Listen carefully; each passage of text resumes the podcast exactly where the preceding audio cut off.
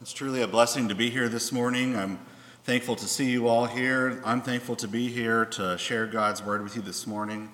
Thank you, Jacob, for leading that song and um, kind of talking about our topic this morning of the great physician. Now, that's kind of a term that we use based on that song, not necessarily a biblical term calling Jesus the great physician, but he does uh, talk about this analogy really in Luke chapter 5, verse 31. And Jesus answering said unto them, They that are whole need not a physician, but they that are sick. I came not to call the righteous, but sinners to repentance. So here we see Jesus really referring to himself kind of as a physician seeking out the sick. He talks about himself being the doctor that provides hope to someone who has illness and who needs help in a way that they cannot help themselves. And as he talks to them here, he says, I came not to call the righteous, but sinners unto repentance. He came to seek out those who were sick. Jesus came to do that for us. Now, who, who really needs a physician? Do you know anybody who needs a doctor or someone who needs to see the doctor? I think that's pretty easy for us to think about someone who should go, yet some also might be the person who is resisting going to the doctor when they really need to. Have you ever done that before? You know, what are some reasons why we might resist going to the doctor? Well, I think the first thing that comes to mind for me is just pride. It's, you know, I can get over this by myself. It's just a bug. It's going to go away in a week or another week or a month or another month, and it seems to lag on. You know, we, I can take care of this myself. It's something that's just going to go away. Or what's that doctor going to tell me that I don't already know? I already know what's going on with me. What's he going to tell me? Well, there are other reasons why we don't go to the doctor. Sometimes someone might not go to the doctor because they're afraid, they're fearful. Maybe they think, I know it's bad, and I just don't want to know. I'm not going to be able to live a happy life if I know how bad it is. And then that might even lead to apathy, which is, what can they do for me? I know what's going to happen. It's, it's already bad enough where the doctor is not going to be able to help me. Have you ever heard anybody give you any of those reasons for not going to the doctor? How about in your spiritual life? Have you ever heard anyone give you those reasons for not coming to Jesus? Have they said, you know what, I know that I've got problems, but I can work through these problems on my own? Or have they said, you know, I've got so much bad stuff going on, I'm not going to go to Jesus. It's I don't want to give up all that stuff. I don't want to do those things. You know, that's not really for me. Or maybe it's just apathy. What's the point? You know, what does it matter? What does Jesus does Jesus care about me? Have you heard any of those reasons?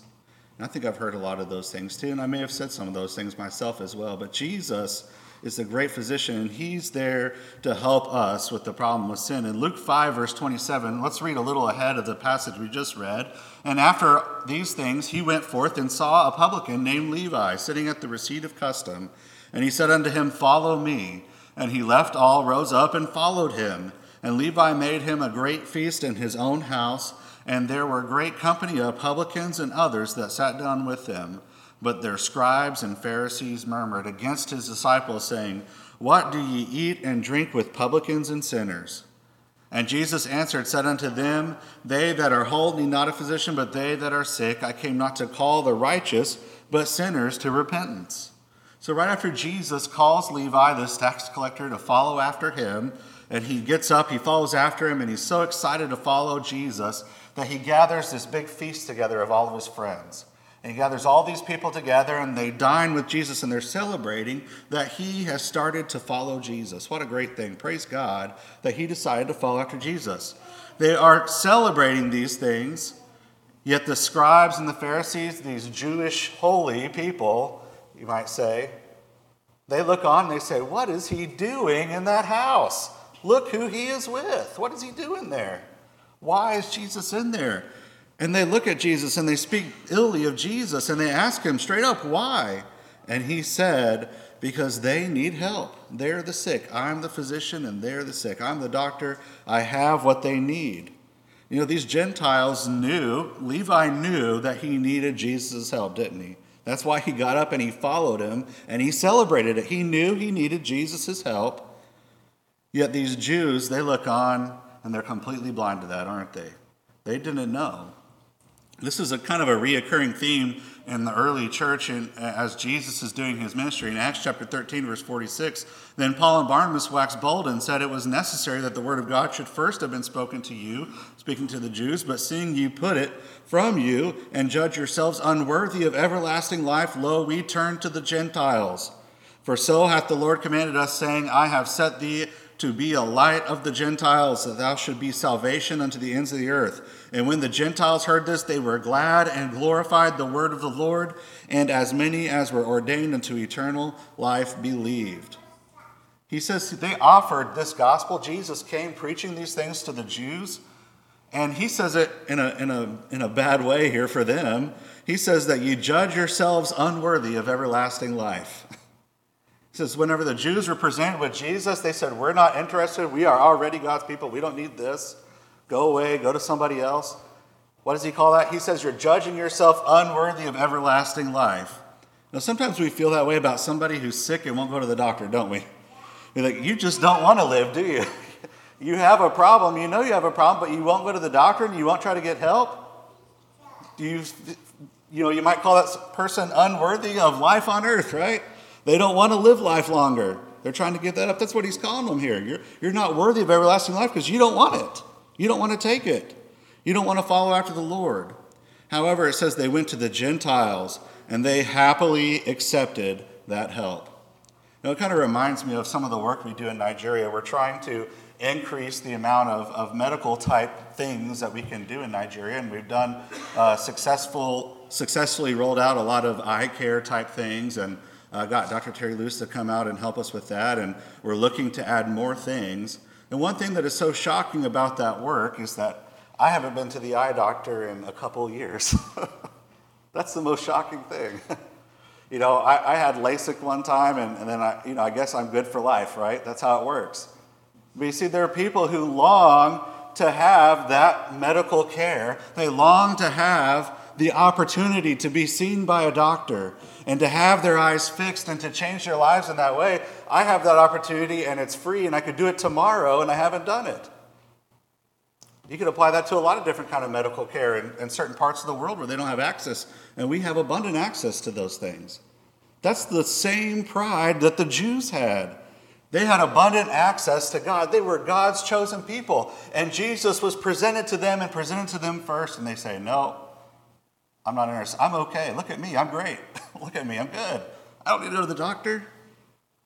And so he turns to the Gentiles. They receive him with gladness. They glorified the word, and it says uh, they were ordained to eternal life and believed.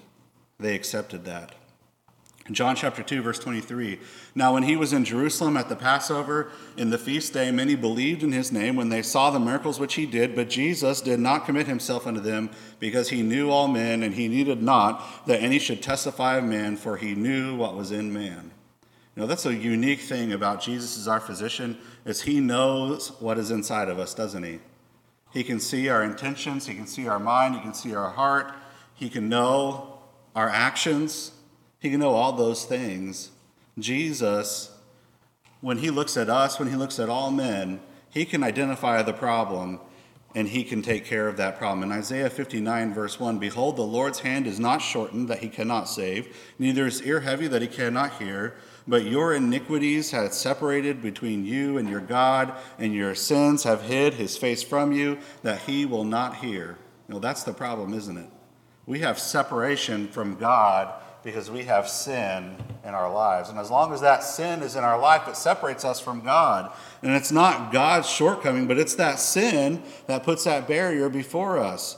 Jesus knows that we had that barrier of sin between us and God, and he came to tear it down.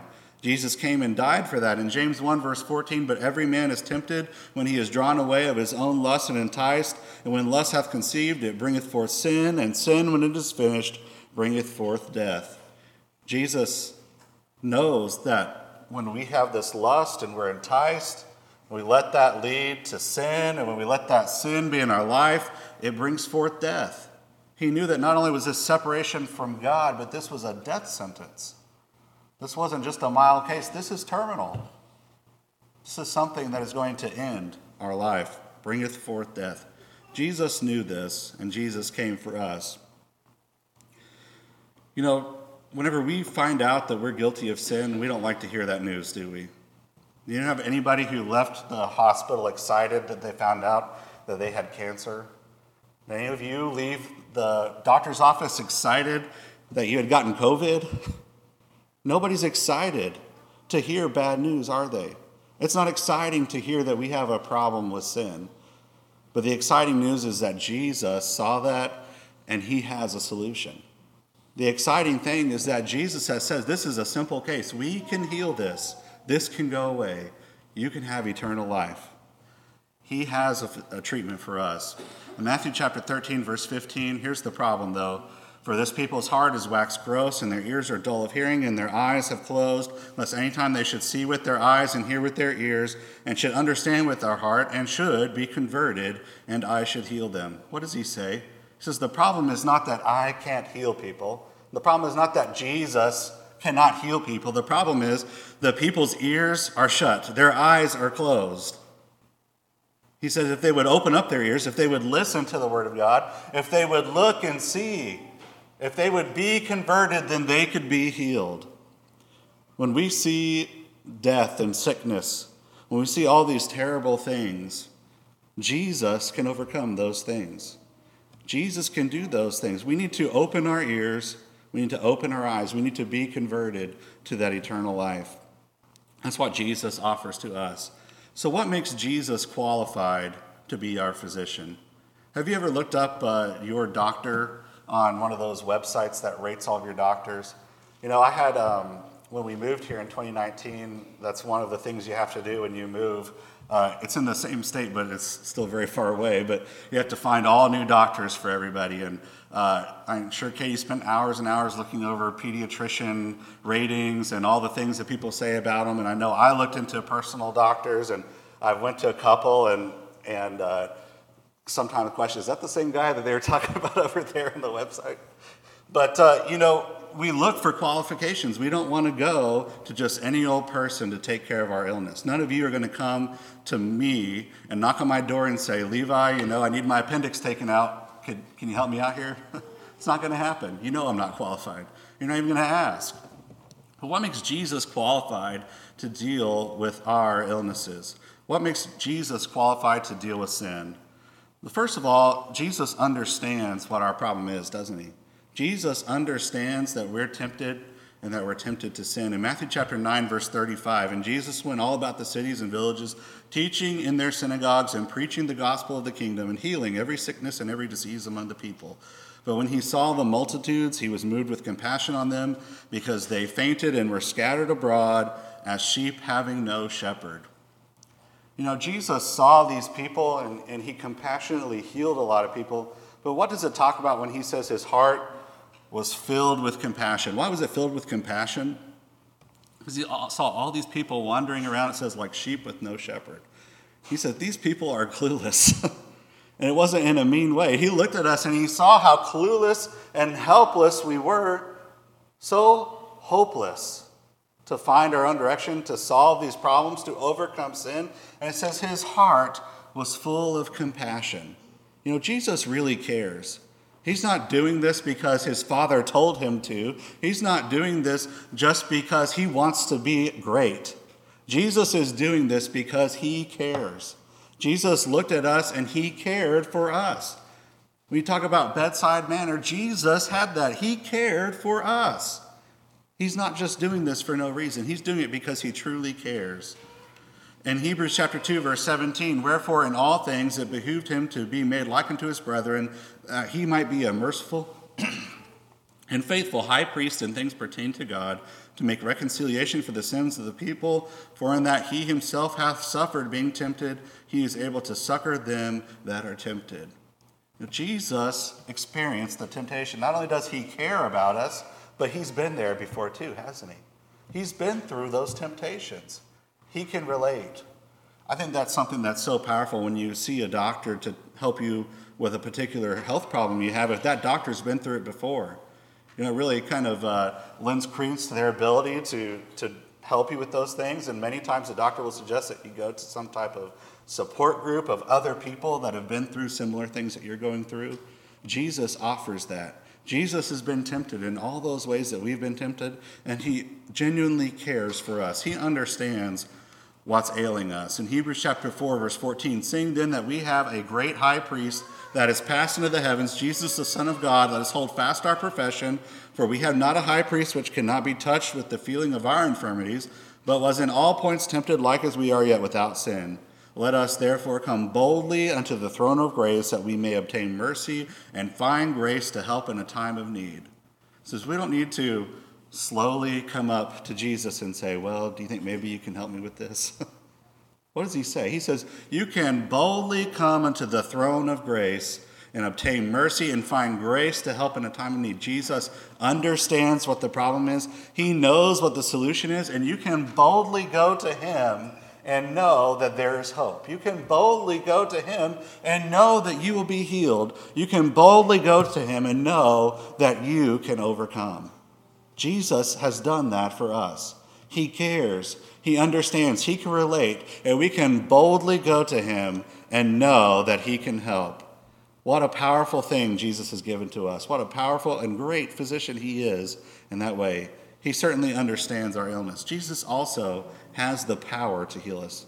Do you believe that? Do you believe that Jesus has the power to overcome your sin, has the power to help you with your problems? In Romans chapter 5, verse 8, but God commanded his love toward us, in that while we were yet sinners, Christ died for us. Much more than being now justified by his blood, we shall be saved from wrath through him. For if when we were enemies, we were reconciled to God by the death of his Son, much more being reconciled, we shall be saved by his life. And not only so, but we also joy in God through our Lord Jesus Christ, by whom we now have received the atonement. The scriptures are telling us here that Jesus died on the cross for us. While we were sinners, he died for us that we could be reconciled, that we could be atoned, that we could be made whole. He died to be the cure, didn't he? Jesus came and did that for us. We have life through him. He has the power, and he alone has the power to heal us. In Hebrews chapter 10, verse 14, for by one offering he hath perfected forever them that are sanctified. Jesus, in offering himself, Jesus, that one time that he gave himself, he hath perfected forever the cure, hasn't he? He did it the one time. It's good forever. Jesus did that. He was the only one that was able to do that. Jesus has the power to heal us. And best of all, Jesus has demonstrated that power, hasn't he? He has demonstrated not only that he understands our illness and, and can provide the solution, that he has the power to make the healing happen, but he's also shown us examples of him doing the very thing. In Mark chapter 5, verse 24, and Jesus went with him, and much people followed him and thronged him. And a certain woman which had an issue of blood twelve years, and had suffered many things of many physicians, and had spent all that she had, and was nothing bettered, but rather grew worse. When she had heard of Jesus, came in the press behind and touched his garment. For she said, If I may touch but his clothes, I shall be whole. And straightway the fountain of her blood was dried up, and she felt in her body that she was healed of the plague. And Jesus, immediately knowing in himself that virtue had gone out of him, he turned about in the press and said, Who touched my clothes? And his disciples said unto him, Thou seest the multitude thronging thee, and thou sayest, Who touched me? And he looked around about to see what had done this thing. And the woman, fearing and trembling, knowing what was done in her, came and fell down before him and told him all the truth. And he said unto her, Daughter, thy faith has made thee whole. Go in peace and be whole of thy plague. Now, this is one of the few not one of the few, one of the many, I should say, examples that Jesus gave of actually feeling someone, healing someone's physical ailments on earth here.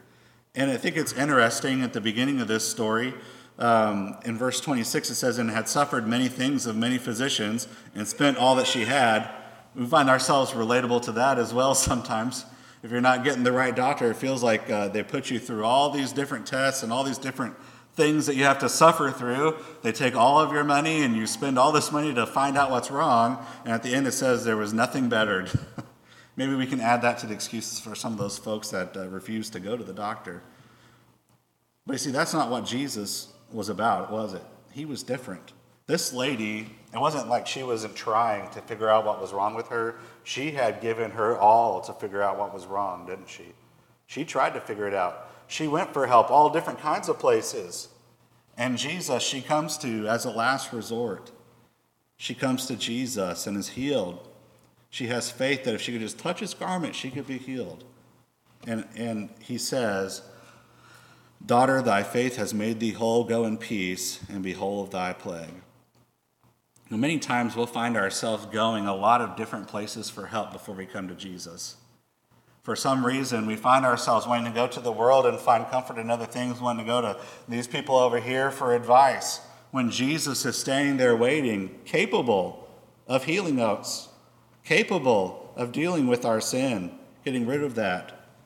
Jesus showed his power and how he was different from the other doctors in this moment. Jesus also did in Matthew chapter 4, verse 23. And Jesus went about all Galilee, teaching this in the synagogues and preaching the gospel of the kingdom and healing all manner of sickness and all manner of disease among the people. And his fame went throughout all Syria. And they brought unto him all the sick people that were taken with divers diseases and torments, and those which were possessed with devils, and those which were a lunatic, and those which had palsy, and he healed them. So, why did Jesus do all of these things? You know, first of all, we read that Jesus cared for people. He cared about this and he wanted to do these things. But I think the real reason really comes alive in Matthew chapter 9. We read in earlier in Matthew, he heals all these people. In Matthew chapter 9, things really change. In verse 2, it says, And behold, they brought him a man sick of the palsy lying on a bed. And Jesus, seeing their faith, said unto the sick of the palsy, Son, be of good cheer, thy sins be forgiven thee. In verse 3, And behold, a certain of the scribes said within themselves, This man blasphemeth. And Jesus, knowing their thoughts, said, Wherefore think ye evil in your hearts? For whether it is easier to say, Thy sins be forgiven thee, or say, Arise and walk, but that ye may know that the Son of Man hath power on earth to forgive sins. Then saith he to the sick of the palsy, Arise, take up thy bed, and go into thine house. Jesus shows what is more important. What is the real miracle here? Is the miracle, Thy sins be forgiven thee, or stand up and walk? What's the real miracle? The answer is they're both miracles, but what a greater miracle it is to say, Thy sins be forgiven thee. What a greater miracle that is. Jesus showed, I'm very capable to heal all these problems that you people have, but the real problem that needs to be solved is thy sins. Thy sins be forgiven thee. That's the real problem here. What's easier to do? You know, if there was somebody who was legitimately able to heal the sick today, you think there'd be a crowd around them? I think that they would uh, need more than Reliant Stadium to hold the people that would come to be healed if that was the case. Yet the greater of these two miracles, thy sins be forgiven, is offered freely by Jesus to us all today, to us all right here. Yet where are the crowds? Where are the throngs of people seeking to have their sins cleansed? See, people don't understand that. They haven't come to the doctor, have they? Their ears are closed, their eyes are closed. We, as God's people, need to open their ears, open their eyes, share this gospel. The greatest miracle of all, the forgiveness of sins, is available, and it's available through Jesus Christ, the great physician. It's here, it's now, it's for you, it's for everyone. Jesus has offered this. This is the greater miracle. He did all those other things, and those were wonderful, but the true miracle is that the forgiveness of sins can be available to all mankind. So we see that Jesus is definitely qualified. He understands what our problem is. He has the ability to change those things, and he's shown us he has the ability to do those things. So, what is Jesus' prescription for us? What does he want us to do? What does Jesus ask for us to do to solve the problem of sin, to heal our problems? In Hebrews chapter 5, verse 8, though he were a son, yet he learned obedience by the things which he suffered, and being made perfect, he became the author of eternal salvation unto all them that obey him. You know, we talked about Jesus going through all the temptations that we went through. And what did Jesus do as he faced those temptations? The scriptures here tell us that even though he was the Son of God, he learned obedience by the things that he suffered. Jesus faced temptation and he learned it's hard to be obedient to God when faced with this temptation, but he learned that obedience through those sufferings, and it says, and he was being made perfect. He made those decisions right every time. None of us can say that, can we? We know the suffering, certainly. We know the challenge of obedience, certainly we do. But Jesus knew that perfectly, and, and through him doing that perfectly, he became the author of eternal salvation unto all them that obey him. So Jesus became the cure for us. We know that as we become more like Jesus, that heals us, that makes us better. As we take on his blood, it forgives us of our sins, that heals us. Jesus found the solution. He found this prescription for us in Romans chapter 6, verse 17. But God be thanked that ye were the servants of sin, but ye have obeyed from the heart that form of doctrine which was delivered to you, being then made free from sin, ye became the servants of righteousness. This is what saved these people, it says, was that form of doctrine. So, what is that form of doctrine that we're asked to obey? That the form of doctrine that was delivered to them. We continue reading in Romans chapter 6, verse 3. Know ye not that so many of us, as were baptized into Jesus Christ, were baptized into his death? Therefore, we are buried with him by baptism into death, that like as Christ was raised up from the dead by the glory of the Father, even so we should walk in newness of life. For if we have been planted together in the likeness of his death, we shall also be in the likeness of his resurrection. Knowing this, that our old man is crucified with him, that the body of sin might be destroyed, that henceforth we should no longer serve sin. Right here, they describe that operation of God that's talked about in Colossians chapter 2, verse 12. That operation of God where as we go down into the water in the likeness of Jesus' death, that old man of sin, it says, is put to death. The tumor is cut out, you might say. The illness is taken out, it's put to death. That sin is gone, it is cut out. And as you come up out of the water, you're clean in the likeness of his resurrection. Isn't that a wonderful thing that it's such a simple operation? I've had to have surgery a couple of times, and uh, I much would have rather been baptized, if you know what I mean. I'd much rather go down in water and come back up. And there are much smaller problems too. But Jesus has given us this operation of God through his blood, that we can be washed in his blood, and all of the sin in our entire body can be put to death and have hope again. What a wonderful thing. You know, we need to go to the doctor. We need to hear what the problem is. We need to, we need to hear the word of God, don't we? We need to hear that we have sin that's separating us from God. We need to believe that Jesus is the Son of God. We need to believe that Jesus is the answer to our problem. We need to believe when He tells us what to do. We need to repent of our sins. We need to repent of the things that are making us sick in the first place. We need to put those things away and be focused on God, the things that make us whole. We need to confess to Him. We need to be baptized, have this operation of God completed on us, and we need to walk faithfully towards Him. We can do these things. Jesus has given us the plan, we just need to follow it.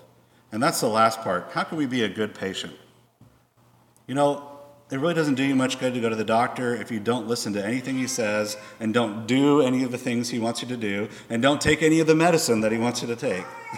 doesn't do you much good, does it? You just uh, had a copay go out the window and a couple hours of your time lost. We have to actually follow what the doctor asks us to do. We've got to go after the doctor's orders if we want to get better. Doesn't matter how often you go if you don't ever apply the things that they ask you to do.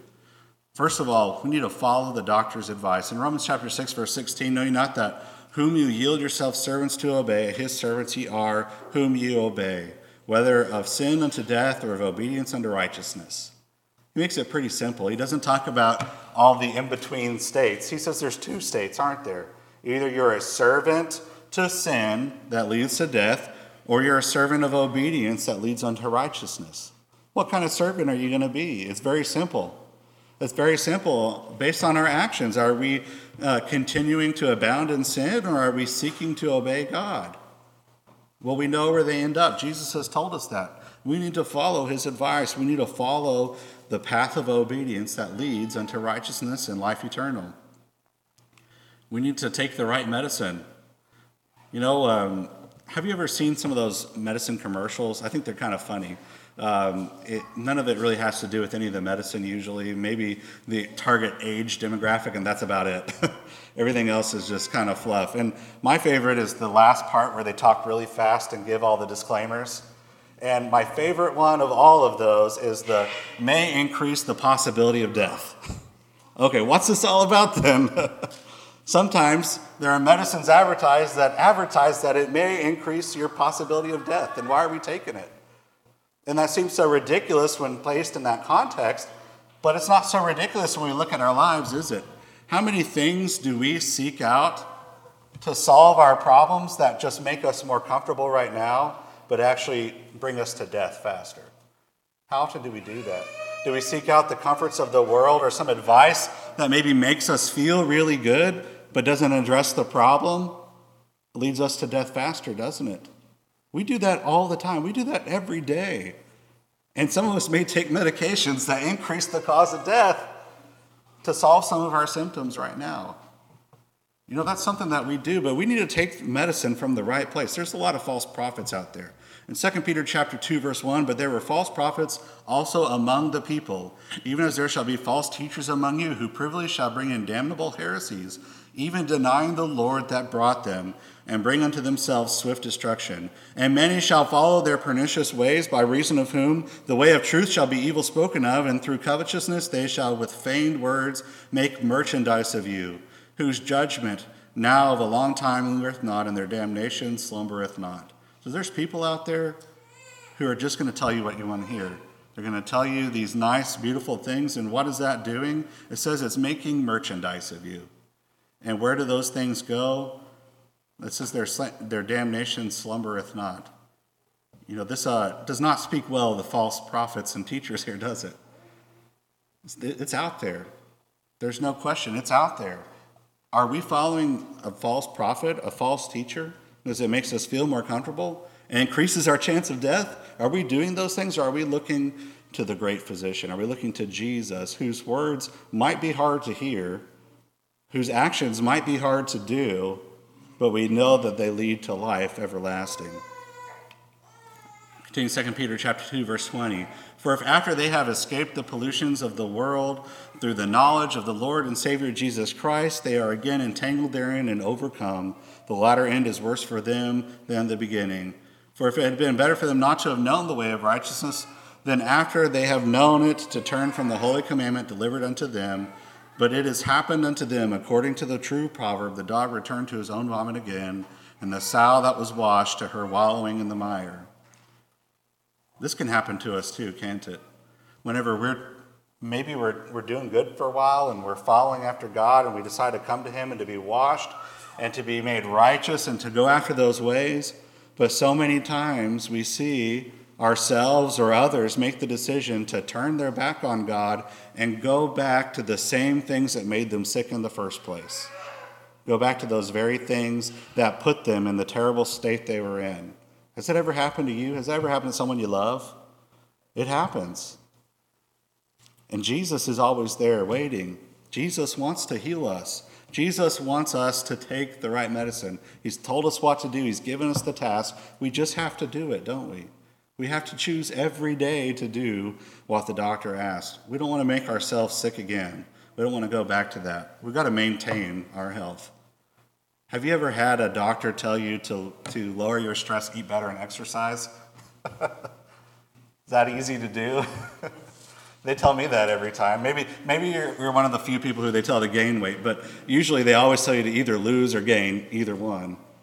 You know, the doctors give you that advice, and and that's one of those situations where I know it'd be better to not be stressed.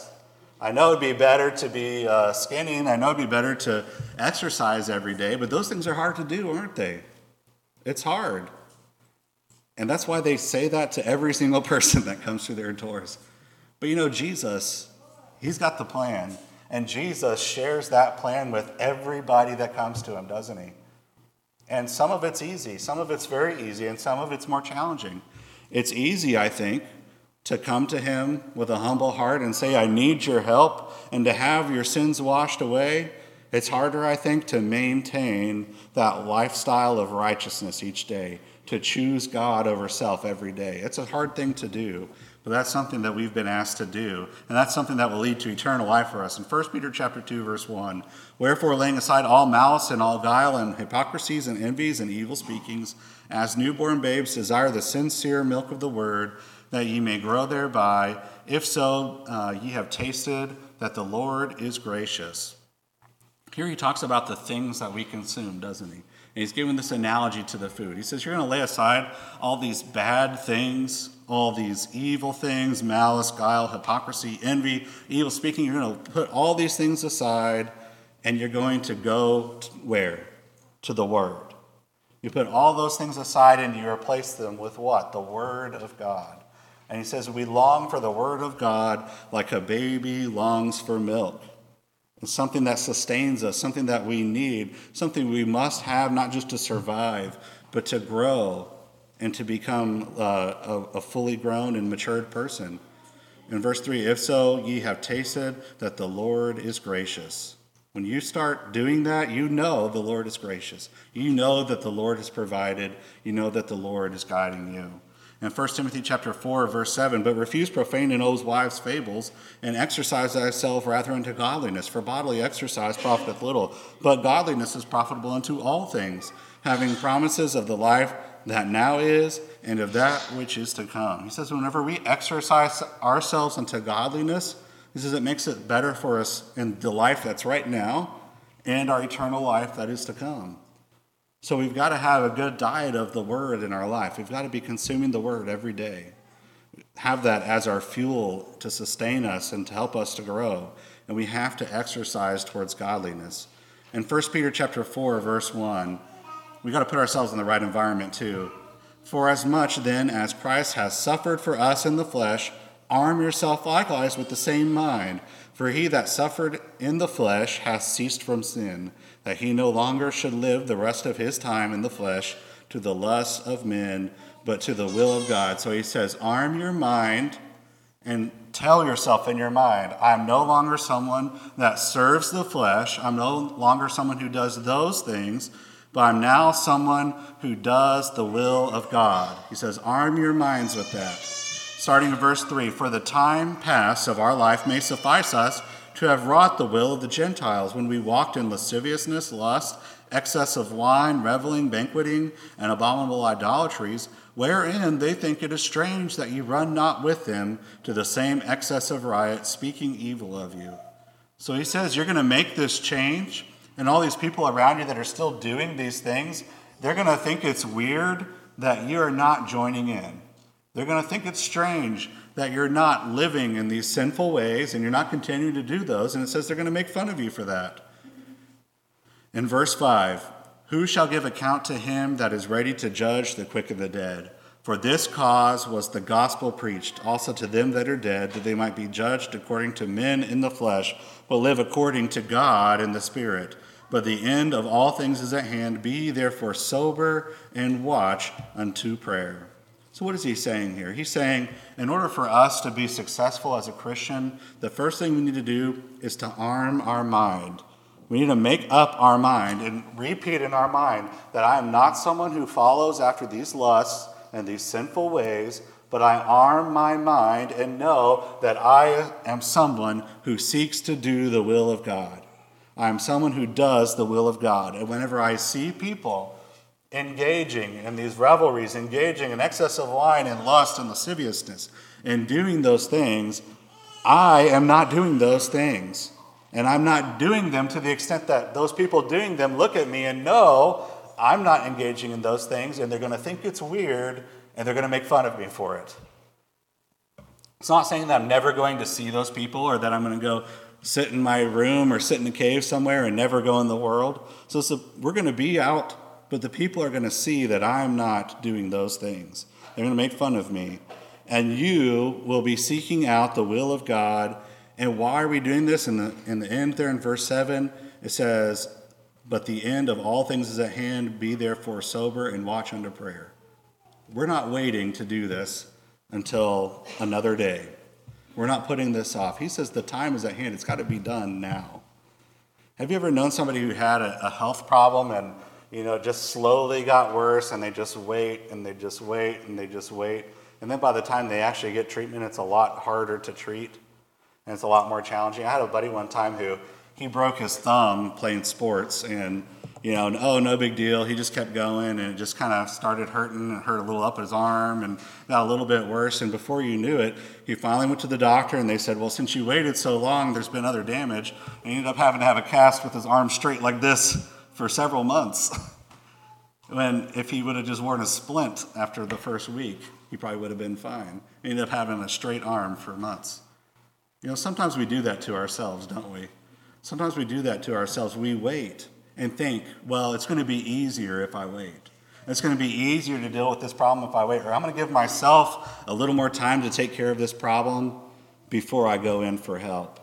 But he says the time is now. The plan is going to be the same. You need to take care of it right now. The time is running out. Be sober, watch unto prayer, it guides us. We've made up our mind we're going to do this, and we're going to be sober and go to Him in prayer to help us accomplish it and we've got to do it every day. This is what we've been called to do as people who are seeking the cure, people who have been healed by the blood of Jesus Christ. This morning, I want to ask you to think about yourself, think about your soul, think about the sin that you have in your life. Who needs a physician? We all need a physician. We're all sick with sin. We all need Jesus. Jesus is qualified to take care of us because he understands our problems. He has the power to heal us, and he's shown us he has the power to heal us. Jesus has asked us to obey God, to become more like him with our lives. And in order for us to do that, we've got to listen to him. We've got to obey him. We've got to put away those false prophets and continue to listen to him. And we've got to maintain every day. We've got to make the decision that I am going to follow God today. We've got to do that to have eternal life. If you find yourself sick today, it's an easy answer go to the doctor. He's waiting. Jesus is waiting for you. If you find yourself sick with sin, go to Jesus. He has the answer for you today. Many times, the ways we try to treat ourselves and treat our own problems, those are dangerous, aren't they? And they could lead us to, to premature death, even. They make it worse for us. But Jesus has a treatment, He can heal us today. If you find yourself already gone to Jesus, but maybe you're not maintaining, maybe you're making some unhealthy choices. Maybe you're not putting yourself in the right environment. You're not putting the right food in your body. You're not exercising unto godliness. And you need help doing that. We'd be happy to pray for you that you could increase in your health, that you could go to God and be a lively, active Christian that could bring glory to Him and bring others to Him as well. If you find yourself in either case, please come forward as we sing the song of invitation.